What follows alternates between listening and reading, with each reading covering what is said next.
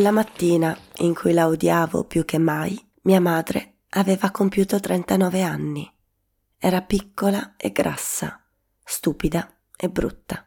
Era la madre più inutile che fosse mai esistita. La guardavo dalla finestra mentre se ne stava al cancello della scuola, come una mendicante. L'avrei uccisa senza pensarci due volte. Muti e spauriti, gli altri genitori mi passavano accanto un triste cumulo di perle finte e cravatte da due soldi che veniva a prendere da scuola i figli falliti, lontano dagli occhi della gente. Almeno loro avevano fatto lo sforzo di venire su. Mia madre se ne sbatteva di me e del fatto che, nonostante tutto, avessi finito la scuola. La lasciai lì a tormentarsi per quasi un'ora. Dapprima, arrabbiata, si mise a camminare avanti e indietro lungo la recinzione della scuola per poi fermarsi praticamente sul punto di piangere, come qualcuno a cui avessero fatto un grave torto. Non scesi nemmeno allora. Appiccicai la faccia contro il vetro e rimasi a guardarla fino a che tutti i ragazzi non se ne furono andati. Perfino Mars nella sua sedia a rotelle e perfino gli orfani che al cancello ad aspettarli avevano solo droga e riformatori. Jim, il mio migliore amico, mi salutò e mi gridò di non suicidarmi durante le vacanze. Era coi suoi che l'avrebbero venduto al mercato nero degli organi in un batter d'occhio, se non fosse stato per la paura di quel che avrebbe detto la gente. Sua madre, bella e con la pelle di madreperla, fece una lunga risata, alzando il mento e i capelli scalati su tre livelli. Risero perfino quella psicotica della coordinatrice di classe, il prof di matematica e la preside l'unica persona normale di tutta la scuola. A dire il vero ridemmo tutti, come si fa per una buona battuta, perché fu davvero una buona battuta. Non aveva senso fingere, visto che eravamo tra di noi. Per di più, era l'ultimo giorno di scuola e i nostri professori avrebbero riso per qualunque cosa pur di vederci andar via, se non per sempre, almeno per l'estate, periodo in cui metà di loro avrebbe provato a cercare un altro lavoro. Certi ci riuscivano, e così li si perdeva di vista. Altri invece, meno fortunati, si trovavano costretti a tornare autunno dopo autunno, davanti agli stessi allievi diabolici che detestavano e temevano. Scollai la faccia dalla finestra come un adesivo usato. Ero finalmente libero e il mio futuro aveva anche della solennità di un cimitero addobbato.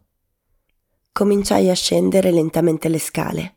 Al secondo piano, vicino all'ufficio della psichiatra, mi fermai a scrivere con la chiave sul muro. Puttana. Se mi avesse beccato qualcuno, avrei detto che era il ringraziamento per tutti quegli anni di terapia. I corridoi, però, erano deserti come dopo un terremoto. Nella nostra scuola non attecchivano manco le infezioni. Al piano terra, come una cacca di cane, c'era Calo, l'altro mio amico, che fumava una sigaretta mentre aspettava una zia alla lontana, da cui sarebbe rimasto per una settimana. La madre di Calo si era trasferita in Spagna per fare da massaggiatrice a un oligarca russo, quantomeno così diceva lui. A parte Calo, tutti sapevano a cosa si dedicava la madre, ma nessuno gli diceva niente, perché era un ragazzo in gamba. E lo era davvero. Ritardato, ma in gamba.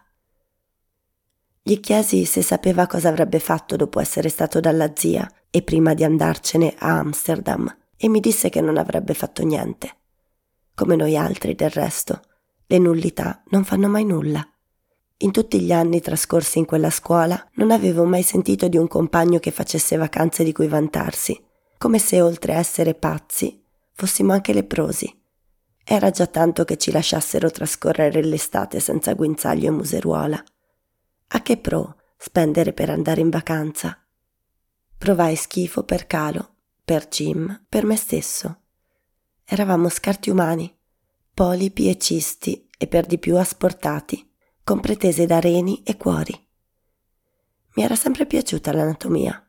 Penso di aver preso da mia madre, che sarebbe dovuta diventare professoressa di biologia, ma era finita a vendere ciambelle.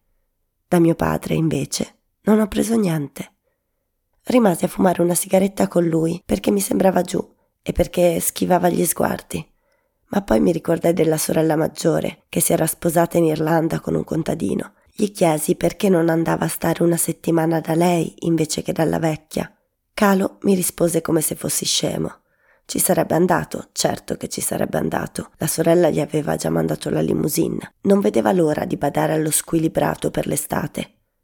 Quando ci salutammo, gli diedi un pugno in testa. Gli dissi che ci saremmo visti dopo due settimane alla stazione e che non spendesse tutti i soldi. Calo mi rispose semplicemente che ci sarebbe stato. Non appena mi vide, mia madre cominciò a gridare di fare in fretta, che non aveva pagato il parcheggio. Mi accesi un'altra sigaretta e salì in macchina fumando. Sempre a fumare erba, sempre a fumare erba. La sentii parlare tra sé e sé. Aprii il finestrino e lanciai uno sputo verso la porta. La scuola rimpiccioliva alle nostre spalle, insieme ai sette anni di vita che ci avevo perso, così stupidamente, come un gioco d'azzardo. Niente era cambiato. Mica era sempre morta e io avevo ancora voglia di picchiare la gente.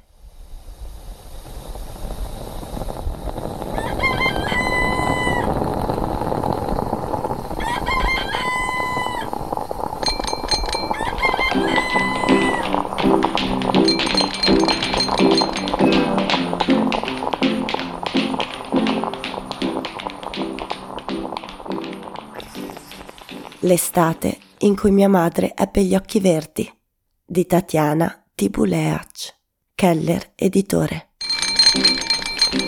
Lunedì intro. Entrare nella settimana con le prime pagine di un romanzo. Legge Marta Marchi, Samba Radio. Sceglie il romanzo. Elisa Vettori, due punti, libreria.